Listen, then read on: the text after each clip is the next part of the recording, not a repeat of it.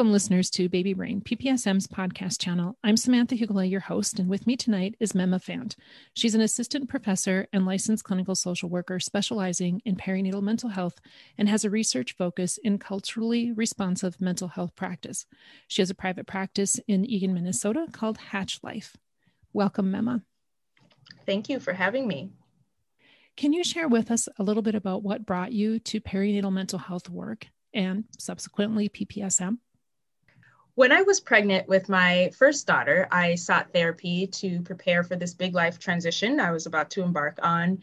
As a recent graduate from my MSW clinical program, it was encouraged for us to seek counseling ourselves if we wanted to spend a career in counseling other people. So I thought, what better time than now to go to a therapist and see what it was all about. I had the opportunity to work with a woman who specifically worked with perinatal women, and I didn't even know that that was a thing.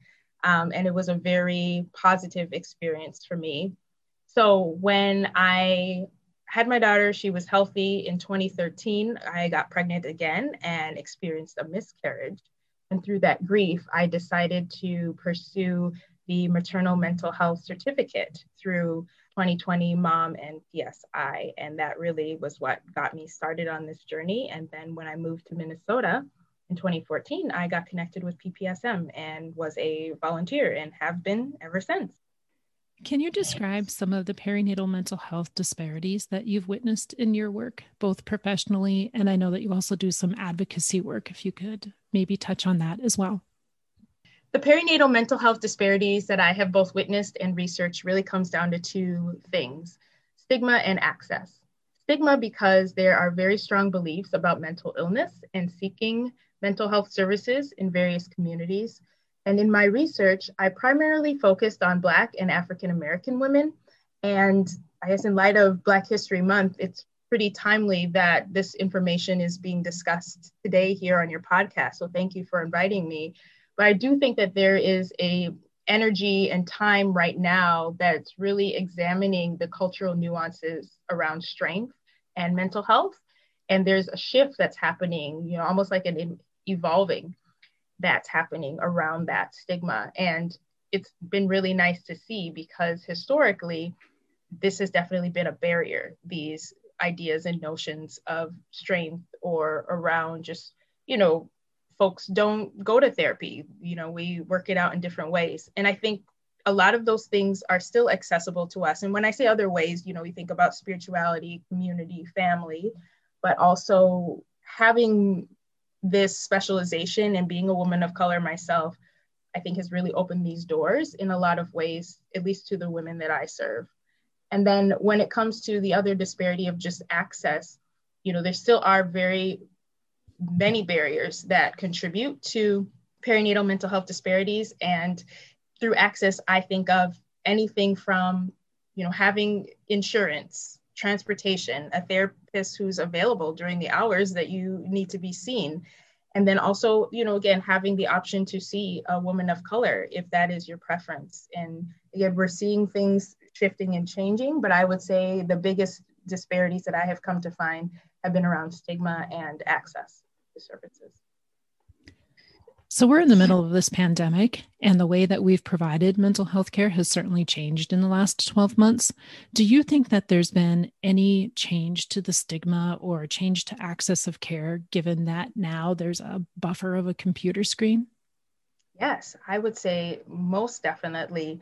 A lot of my clients that I see, I see people just 100% online, but a lot of my clients are actually first timers who've never sought out therapy before. And when we explore that a little bit, a few things have come up the access in being able to see a therapist online, and then also just being connected to various initiatives on social media, you know, in the public around mental health and the benefits of it you know folks who are speaking out who are representative of these communities who are saying it's okay it's a great thing to do it's a healthy thing to do i think has definitely shifted the culture around mental illness and then getting help for it I myself have noticed a change in the pulse of social media where there's a new beat to people taking care of themselves, prioritizing self care so that they can do all of those things that they are supposed to be giving 110% to, like parenting and work and all of the other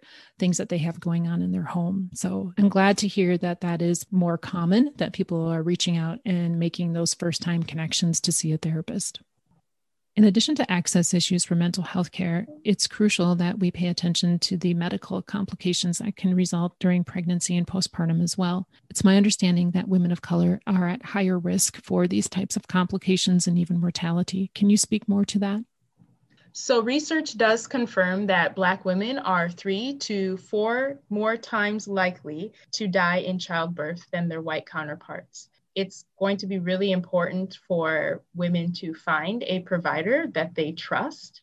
Their health is of the utmost importance, especially during the perinatal period, because we also know that chronic stress can cause adverse outcomes physically for Black women. And there are notions around how chronic stress can come through forms of prolonged discrimination and oppression. When we think about it from a mental health perspective, Black women are less likely to seek out mental health care, even though they experience depression during the perinatal period, anxiety at higher rates. I would really advocate and promote that Black women are seeking help, they're speaking to what they're experiencing and getting the support that they deserve and need. What would you like to see change to improve access and usage of mental health services? And since we're on the topic of it being Black History Month, what do you think for the African American population to increase usage and access to care? Yeah, great question. I would like to see more opportunities for younger clinicians of color to gain access to advanced training and supervision I think there's always going to be a need for that. And with increasing the number of clinicians of color who are serving people, I think that just continues to widen the option for folks who are seeking a culturally specific provider and supporting them in doing so. I'd also like to continue to see initiatives that are allowing space for people to talk about perinatal mood and anxiety disorders and to include more representation in those narratives. So, when we can expand that narrative so people can connect with folks who look like them, who sound like them. I think that always helps to address the stigma in that way. And it can help both normalize and deconstruct the, the stigma. I know that you've been a strong advocate to support women of color in their work as therapists. Can you tell us a little bit about some of your initiatives? I feel like there's definitely more to be done. But yes, I have worked alongside some really brilliant folks, especially those who have developed the Minnesota Mental Health Providers of Color Group and directory. At least locally here, I've noticed that there has been just an influx of folks who are getting on that directory as well as participating in the group. And through that group, I was able to partner with the Prairie Care Institute downtown and secured a space for monthly meetings and all of that was set to go in January of 2020. And then the pandemic happened. So we weren't able to really see that through. We did have a couple of meetings before March and things started to shut down. And it's been nice, though, to see that others have taken the reins and now offer this same type of consultation format for Minnesota mental health providers of color online through through the groups online. So that's been really nice to see. And I still do hope to be able to create a physical space for us to connect and consult when it is safe to do so. So I'm keeping that hope alive for sure. Training and education is also really near and dear to me. And so I have also had the great pleasure of supervising women of color as they are going through their licensure process in social work to go from the graduate level to the independent clinical social work level and incorporating just a culturally responsive approach being able to speak to the cultural nuances and things like that uh, have been really helpful in, in my work and being able to advocate on that level. And then finally, through my research, I've conducted a study on perinatal mood and anxiety disorder among Black women. And I've had the opportunity to present my work at professional conferences, both nationally and internationally. and the reception has been really great. And it has motivated me to continue to do my research and scholarship in that area with hopes to, you know, publish someday. And I personally am very excited to continue to work side by side with you through education and research and look forward to having the uh, group up and running. And I know that that prairie care space is absolutely beautiful. So it's such a bummer that you weren't able to get that started before the pandemic hit, but have, uh, I bet that that's something that everyone in the group is looking forward to returning. Is it something you're doing online and virtually right now? Yes. So I am not in the lead for that. Again, there have been some great folks who really took the reins in that way. The reception has been also really nice. I've had the opportunity to participate as well in, in some of the monthly meetings. The energy around it is still pretty strong. And so I'm glad that there is still an outlet for that. Are there any words that you would like to leave with our listeners, particularly if there's somebody that may feel the cultural barrier is a reason that they haven't yet reached out for help or care? Any words that you would like to leave with them to maybe encourage that?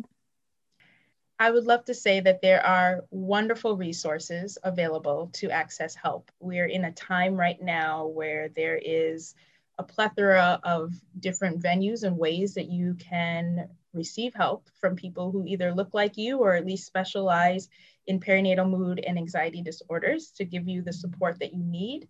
And postpartum support, Minnesota, as well as PSI, are great places to start when it comes to accessing the directory and connecting with folks who can then connect you with providers I also know for a fact that a lot of my clients have found me through the Therapy for Black Girls podcast directory. It's kind of a mouthful, but that's where you can find Black identified female therapists who are in your local area. And if that is a preference for you, it's just great that we have these options these days.